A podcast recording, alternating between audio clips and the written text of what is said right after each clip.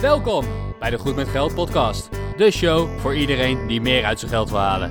Of je nu als millennial eerder wil stoppen met werken of gewoon graag je financiën op orde wil hebben, hier ben je aan het juiste adres, want hier ben je goed met geld. Dit is aflevering 43 van de Goed met Geld podcast. Ik ben Bas van firethebos.eu En ik ben Arjan van stoppenvoormijn50ste.nl. en we hebben wel eens de vraag gekregen: wat moet je nou allemaal financieel gaan regelen als je 18 bent geworden? Of als mijn kind 18 wordt, wat moet er dan allemaal gebeuren? Dus vandaag gaan we het daar eens over hebben. Ja, en toen wij deze podcast op gingen starten, toen hadden we echt, oké, hoe gaan we die podcast vormgeven? En wie wordt onze doelgroep? En, en dat hebben we allemaal op papier gezet. En toen hebben we gezegd, oké, onze doelgroep is een beetje de millennial. En dit onderwerp heeft totaal niks meer met millennials te maken, want die zijn er te oud voor. Eh, ja, millennial, je bent al ondertussen al wat ouder. Deze aflevering is voornamelijk een beetje voor generatie Z. Eh, ook ik voel me bij deze gewoon oud, want ik ben niet meer de jongste generatie. Maar ja, een 18. En wat gebeurt er dan allemaal? En er gebeurt natuurlijk superveel. Je mag eh, autorijden zonder coach. Je mag zelf alcohol en tabak kopen. Je mag, je mag ondertussen ook nog gaan stemmen. Je moet je DigiD aan gaan vragen. Eh, verzin het maar of je mag allemaal dingen en eh, dat geldt pas vanaf je 18e. Eh, maar vandaag in de aflevering gaan we speciaal voor generatie Z of de ouders van generatie Z in op alle facetten die ermee te maken hebben als jij 18 wordt en dan vooral de financiële kant daarvan. Ja, want er, er verandert een hoop meer dan alleen maar de rechten die je hebt. Hè. Dus je moet op eigen benen gaan staan. En financieel op eigen benen staan betekent dat je even een hoop dingen moet gaan regelen. En daarbij kan je denken aan, ehm, aan een scholierenbijdrage, een studiefinanciering, aan zorgverzekeringen, allerlei toeslagen. Je bankrekeningen gaan veranderen. Je wordt ineens zelf verantwoordelijk voor abonnementen die je afsluit. Ehm, je kunt je gaan inschrijven voor woningen, voor huurtoeslagen. Je werktijden kunnen gaan veranderen. Noem het maar op. Er gaat een heleboel veranderen in je leven op het moment dat je 18 wordt. En dat gaat echt van de een op de andere dag. Ja, Bas, weet jij nog toen je 18 werd wat, wat je allemaal ging doen? Ik heb eigenlijk geen idee. Ik, eh, ik geloof dat ik op de tweede of de derde dag na mijn verjaardag rijles nam. Eh, daar, had ik, eh, daar had ik lekker voor gespaard in het jaar daarvoor. En ik denk dat ik gewoon een beetje rustig aan erin gegleden ben en, en wat zaken heb geregeld. Inderdaad, zoals onder andere de bankrekening, het aanvragen van de scholierenbijdrage of scholierentoeslag. Ik weet niet precies hoe dat, hoe dat destijds heette.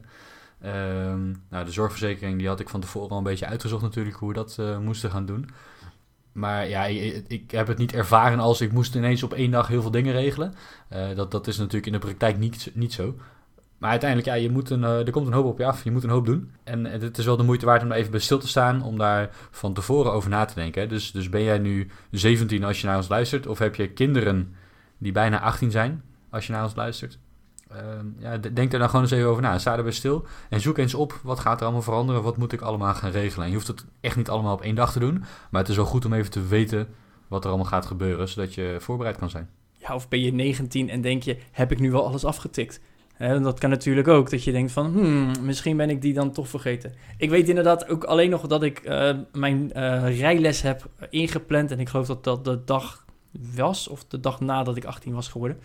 Ehm, inderdaad voor mijn eerste rijles, want dat was toen, hè, dat mocht toen nog vanaf je 18e. Dat is tegenwoordig eh, een stuk eerder. Eh, maar dat is eigenlijk nog het enige wat ik echt weet. Maar als ik nu even terug ga kijken, eh, bijvoorbeeld in mijn administratie, vanaf mijn 18e ben ik mijn administratie bij gaan houden. Dat was onder andere omdat ik vanaf mijn 18e zorgtoeslag kon ontvangen. Die zorgtoeslag, dat is ja, een, een bijdrage om jouw zorgverzekering te kunnen betalen. En als student toen nog eh, verdiende ik niet zo heel veel. Dus ik mocht ook zorgtoeslag aan gaan vragen.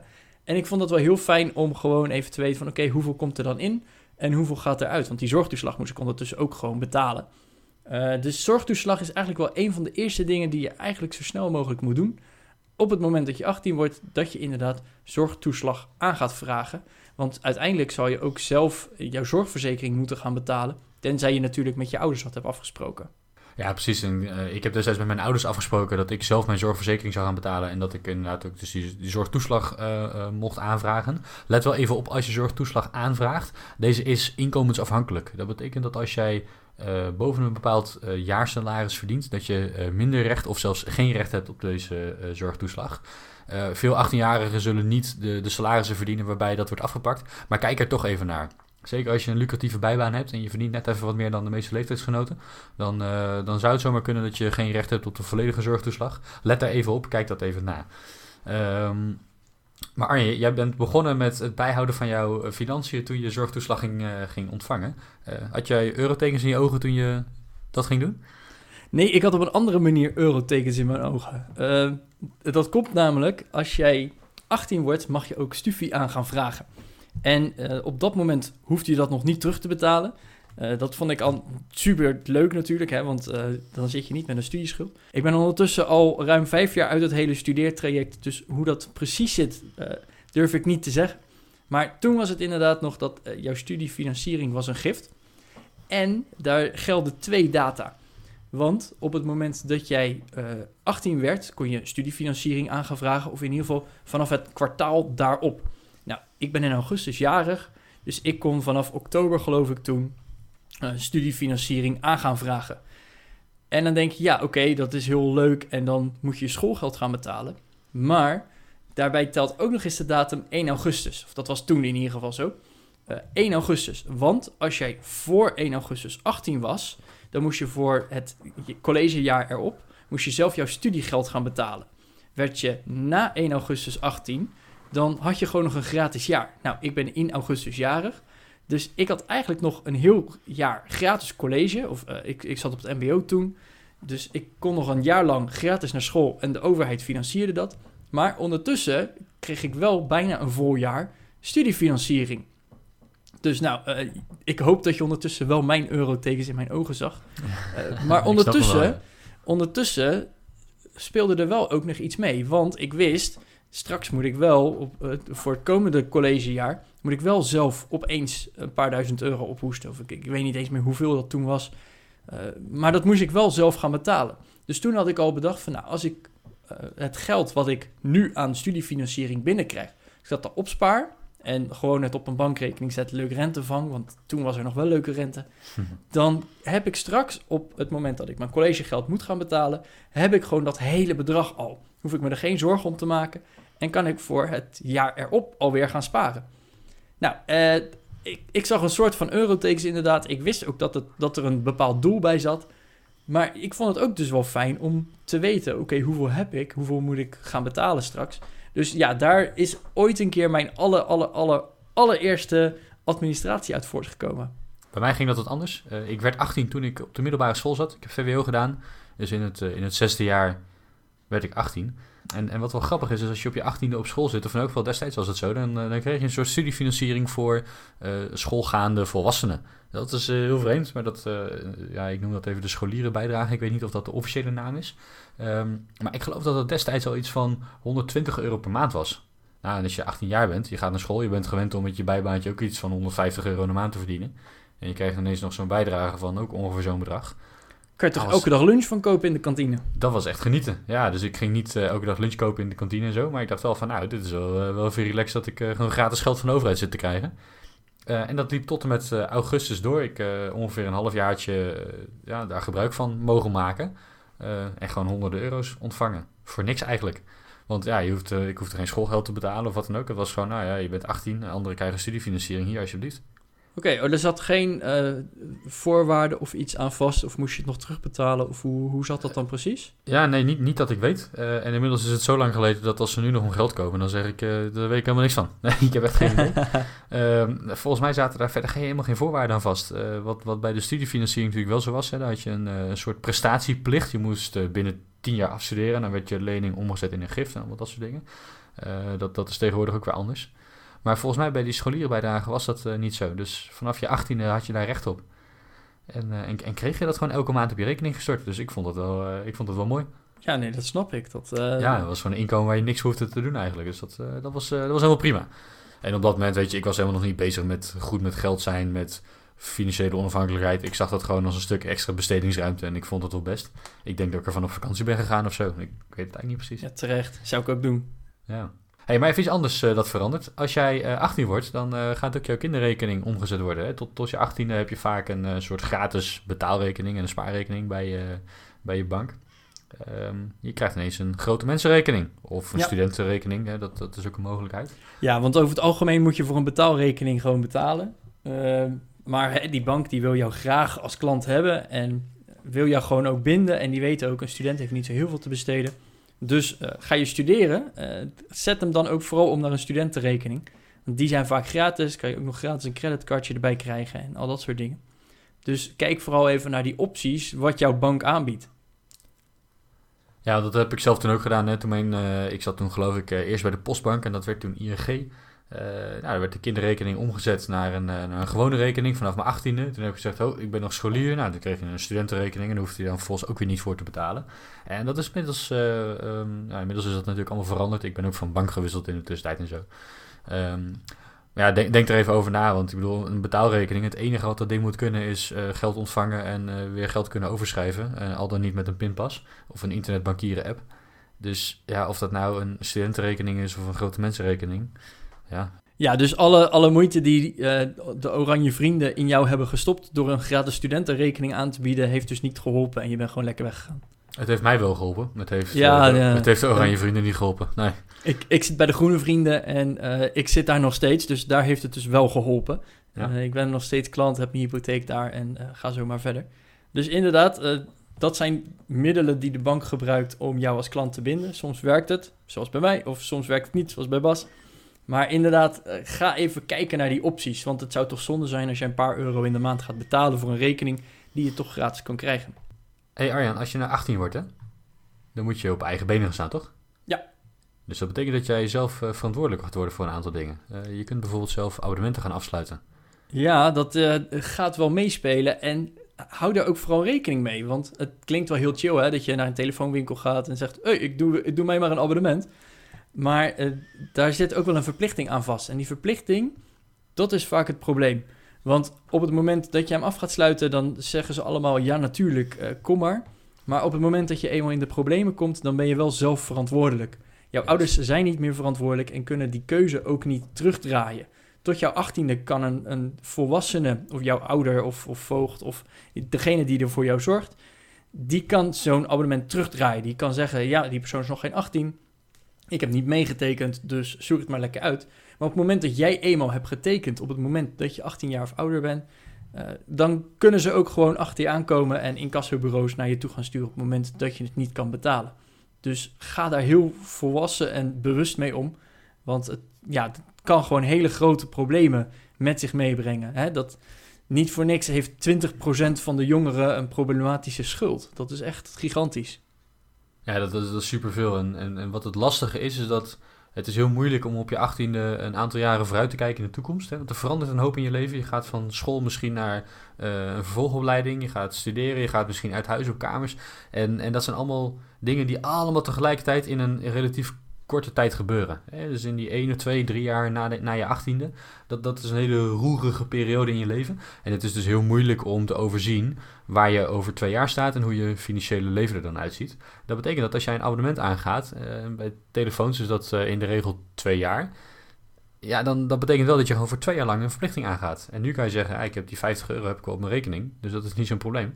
Maar volgende maand wordt die ook afgeschreven en de maand erop ook. En dat gaat twee jaar lang zo door. Dus besef je wat je doet. Um, als het al bij 50 euro blijft trouwens. Ik wil telefoonabonnementen met telefoon zijn schreeuwend duur tegenwoordig. Uh, maar, maar, besef je wat je doet. Hè? Uh, probeer even vooruit te denken van... is dat echt iets wat ik wil op dit moment? Of is het meer een impuls van... nou, ik heb die 50 euro, dus ik kan het abonnementje wel aangaan... want ik wil die nieuwe telefoon. Um, maar, maar denk er even over na dat jij gewoon dat jij gewoon 24 keer dat bedrag uh, moet gaan betalen. En dat je er niet meer onderuit kan. Op het moment dat jij je handtekening zet onder die overeenkomst, dan is dat gewoon een bindend contract. En daar kan je dan meestal niet meer op terugkomen. Ja, Bas, uh, ik weet ook nog heel goed, en dat was mijn moeder die daar achter mijn broek aan zat. Uh, Arjan, de dag dat je 18 wordt, of de dag daarna, je mag nog wel je verjaardag vieren, uh, schrijf je je in op zoek naar een huurwoning dat vond ik een beetje onzin, want hè, daar moest ik ook voor betalen. Dat was uh, 10, 15 euro. Um, maar in het gebied waar ik woonde was dat wel heel belangrijk. Want als je eenmaal een woning wilde gaan huren, zeker de sociale huurwoning, Daar staat een wachtlijst op, daar, daar zeg je u tegen. Als je nog niet vier jaar ingeschreven stond op zoek naar een huurwoning, kon je het wel vergeten. Dan, eh, ja, er was zo'n woningtekort. En ja, het, het kostte 10, 15 euro per jaar of zo, dus dat viel allemaal wel mee. Maar het was gewoon al heel fijn dat ik op mijn 20ste of, of 22ste op een gegeven moment zei van... Ja, ik, ik ben wel al een x aantal jaar ingeschreven. Dus als ik het nodig heb, dan heb ik die voorsprong in ieder geval al op de rest. Want hoe langer je ingeschreven staat, hoe meer prioriteit je krijgt. Dus hoe groter de kans op een huurwoning. Best slim. Uiteindelijk heb ik er helemaal geen gebruik van gemaakt. Eh, want ik ben gewoon leuk gaan verdienen en kon mijn eigen huis kopen. Maar dat zijn wel echt van die dingen die wel meetellen. En op het moment dat je eenmaal een huurwoning hebt, kan je ook huursubsidie aan gaan vragen. Ook weer afhankelijk natuurlijk van hoeveel je verdient. Maar dat zijn toch wel de dingen die echt mee gaan spelen als je 18 bent. Hè? Eh, je wordt zelf verantwoordelijk. Ja, een contract afsluiten, daar word jij op afgerekend. Maar als je eenmaal echt het huis uit wil, dan kan het ook gewoon. En dan kan je bijvoorbeeld dus ook huursubsidie aan gaan vragen. Nou, ik heb, eh, ik heb mezelf ook ingeschreven inderdaad voor sociale huurwoningen toen ik, eh, ik denk dat ik 19 of 20 was. Ik was ietsje ouder. Op een gegeven moment besloot ik van, eh, ik, ga in, ik ga in de stad wonen. Ik ging op zoek naar een huisje. En toen dacht ik van, nou weet je wat, ik heb een, echt zo'n startersalaris nog, laat ik me eens inschrijven. Want ik zat qua inkomen nog onder de grens, hè, dus ik zou me nog voor de sociale huur mogen inschrijven. Mhm. Ik heb me ingeschreven en die wachtlijst, ik, ik wou dat het maar vier jaar was. Die wachtlijst die was echt zes, zeven, misschien wel acht jaar zelfs. Verschrikkelijk lang in elk geval. Dus ik heb inderdaad ook die 10, 15 euro betaald. Ik heb me ingeschreven. Het jaar erop verdiende ik al te veel om eh, voor een sociale huurwoning in aanmerking te komen. Dus dat tientje was een beetje weggegooid geld. Ehm, en dan had ik misschien wel kunnen weten dat ik gewoon nooit eh, de zes of zeven jaar over zou gaan doen om, eh, om een woning te vinden. Ehm, ja, als je er eerder bij bent, dan, dan heb je ook gewoon eerder recht op een, op een woning die, die je toegewezen gaat worden. Ehm, dus als je dat op je 18 al kan regelen, dan, dan zou ik dat zeker doen. En kijk, uiteindelijk kan je zeggen van ja, maar ik ga studeren, ehm, dus ik ben voorlopig helemaal nog niet toe aan een huurwoning. Maar ja, als je met een wachtlijst te maken hebt, dan, eh, dan kan het best wel van pas komen om in elk geval op je 18 al ingeschreven te staan. Dan ga je daarna lekker een paar jaar studeren. En op het moment dat je naar een woning op zoek bent, dan kom je in elk geval in aanmerking. Ehm, en dat is dan die 10 euro wellicht waard. En mocht het allemaal niet lukken, wat, wat is dan dat tientje zou je zeggen? Dus, eh, dus ga dat doen. Eh, ik heb me ingeschreven, uiteindelijk nooit gebruik van gemaakt. Nou, Arjen, jij hebt er ook eh, geen gebruik van gemaakt. Het, het, het is op zich maar een tientje. En zeker toen ik me inschreef, wist ik gewoon nog niet wat mijn carrière zou gaan worden. Ik zat nog op school. Of tenminste, een, mbo-opleiding deed ik op dat moment. Daarna ben ik nog een hbo-studie gaan doen. Dus ik heb nog heel veel daartussen gedaan. Dus ik was eigenlijk wel blij dat ik me alsnog had ingeschreven. Eh, en daar heb ik eigenlijk gewoon geen moment spijt van gehad. En ja, het heeft me wat geld gekost. Maar dat was niet mijn grootste, grootste zorg. Zeker omdat de inschrijfkosten ook niet gigantisch hoog zijn. Hé, hey, maar Bas, we hebben nu een aantal onderwerpen behandeld. Ik denk toch wel dat het belangrijkste is op jouw achttiende dat jij een studiefinanciering aan kan vragen.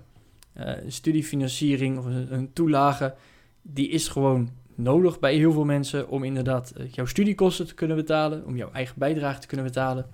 Ehm, misschien wel bij een uitwonende beurs dat je inderdaad op jezelf gaat wonen, daar een deel van de kosten mee te kunnen dragen.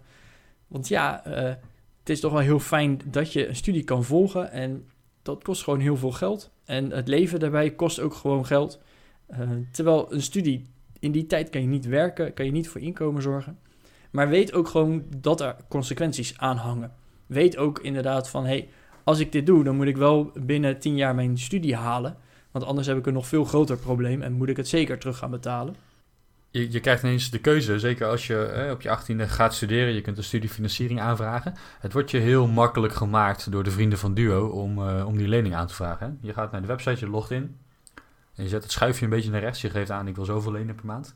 En dan zeggen ze, dat is geen probleem. En de volgende maand wordt dat netjes naar jouw bankrekening overgemaakt. Dus het wordt je heel makkelijk gemaakt om te lenen. Maar besef je wel, dat geld is niet gratis. Over dat geld ga je rente betalen. En die rente die is op dit moment wel gratis. Maar dat betekent niet dat je dat geld nooit meer terug hoeft te betalen. Kijk, op het moment dat de rentes omhoog gaan, dan wordt het probleem alleen maar groter. Maar ook bij 0% rente moet jij dat geld gewoon een keertje gaan terugbetalen. En uh, in, in het huidige studiefinancieringsplan doe je er uh, 35 jaar over uh, na afstuderen om je studie terug te betalen, om je studentenlening terug te gaan betalen. Um, en, en, wees daar bewust van. Hè? Op het moment dat jij met 30.000 euro schuld van school komt, dan heb je, zo, dan heb je kans dat je zomaar, weet veel, 40, 50, 60 euro in de maand, 30 jaar lang, gaat zitten terugbetalen aan Duo. voor dat geld dat je gebruikt hebt om bier te drinken en op vakantie te gaan en, en meer van dat soort eh, leuke dingen. Wees daar heel erg bewust van. Hè? Is, is dat de manier waarop je je studententijd door wil komen? Niet dat wij willen zeggen dat je het helemaal niet moet doen, hè, natuurlijk. Dat, het, het moet een keuze van je zijn. Uh, maar weet ook wel dat die consequenties daaraan kunnen hangen. Ik heb zelf gelukkig niet hoeven lenen. Uh, ik had een aantal bijbaantjes, dus heb er hard voor gewerkt, maar daardoor hoefde ik ook gewoon niet te lenen. Maar er zijn genoeg mensen om me heen die wel hebben geleend. En die vinden het dan ook fijn dat ze niet op een droge, droge boterham uh, met water hoefden te leven. Nee, ze konden wel gewoon die boterham lekker beleggen en normaal een prakje koken. Maar denk daar vooral over na. Sta je inderdaad elke week aan de toko uh, jouw hele stufie weg te drinken? Of gebruik je het geld echt? En is het dus ook gewoon nodig om zo'n lening aan te gaan? En daarbij komt je natuurlijk niet maximaal te lenen. Je kunt natuurlijk zeggen, ik heb 100 euro de maand nodig, dus ik leen maar 100 euro de maand. En als duo zegt, ja, maar je mag ook 1000 per maand lenen. Dan kan je gewoon aangeven, nee, ik wil dit bedrag lenen. Dus ja, denk daarover na. En, en ik begrijp het, hè. Het, is heel verleidelijk. Uh, er komt ineens een hoop geld op je af. Dat is iets wat jaren later pas terugbetaald hoeft te worden. Daar ben je totaal niet, uh, niet mee bezig. Ik, ik snap dat. dat, de verleidelijkheid is, uh, is enorm. Maar, maar wees je ervan bewust, hè. Het wordt ja, elke maand een stukje cashflow gaat het je kosten. Tot in de verre toekomst. Het wordt lastiger om een huis te kopen. denk daar gewoon alsjeblieft goed over na. en niet dat je van school afkomt, twee jaar na afstuderen een bericht krijgt van de terugbetalingsperiode gaat nu in. En je denkt, welke terugbetalingsperiode? Moet ik dat geld zou, terugbetalen dan? Dat zou echt vervelend zijn. In de afgelopen 20 minuten hebben we jij dus een aantal aspecten laten zien die nu gaan gelden op het moment dat je eenmaal echt 18 bent op het financieel gebied. Studiefinanciering, zorgverzekeringen, zorgtoeslag, andere verzekeringen. Uh, je belastingaangifte moet je straks ook allemaal gaan doen. Gelukkig hoef je niet helemaal mee te schrijven met deze aflevering. Wij hebben in de show notes een linkje opgenomen naar de website van de Rijksoverheid, want deze helpen jou ook heel graag. Natuurlijk, het is lastig en er kan heel veel op je afkomen. Kijk dus ook vooral even op die website. Deze vind je terug in de show notes van vandaag www.goedmetgeldpodcast.nl slash 043. Ga gewoon even dat minuutje door. Het, het hoeft maar een paar minuten te kosten. Maar daardoor weet jij ook gewoon van... hey, wat gaat er allemaal op me afkomen en heb ik daar al aan gedacht? Ook voor onze oudere generatie luisteraars. Hè. Uh, natuurlijk, wij roepen wel, uh, wij zijn millennials en we doen het voor millennials, maar voel je vooral welkom om mee te luisteren met onze financiële tips. Heb je nou kinderen die binnenkort 18 worden? Ga dan ook vooral even naar die website. Want daar heb je ook de keuze in het optiemenuutje. Ik ben ouder van iemand die binnenkort 18 wordt. Wat houdt het voor mij in? Onderwerpen als kindertoeslag en alimentatie zullen bijvoorbeeld gaan wijzigen op het moment dat jouw grut 18 wordt. Wat mij betreft is het dus eigenlijk gewoon geen vraag. Je moet gewoon naar die website. Ja, zorg ervoor dat je alle informatie hebt. En, um, de informatie is toegankelijk, het is gratis. Dus, dus pak hem op. Hè. Ik bedoel, het, is, het wordt je aangeboden. Um, uiteindelijk uh, denk ik dat je keuzes moet maken met zoveel mogelijk informatie. Uh, dus, dus maak er gewoon gebruik van. Heb je nou zelf nog tips of tricks? Of zeg je van, ja, mijn kind is net 18 geworden en we zijn daartegen aangelopen en hebben dat echt nergens terug kunnen lezen. Laat dat dan ook vooral even aan ons weten.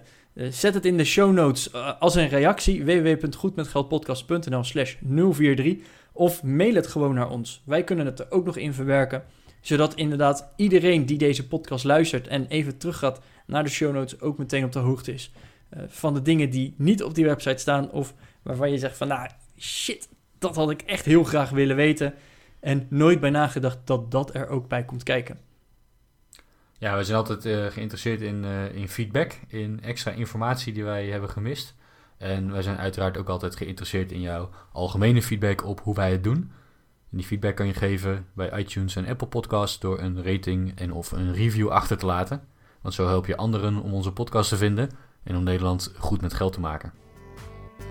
Dit was aflevering 43. Tot volgende week. Tot volgende week.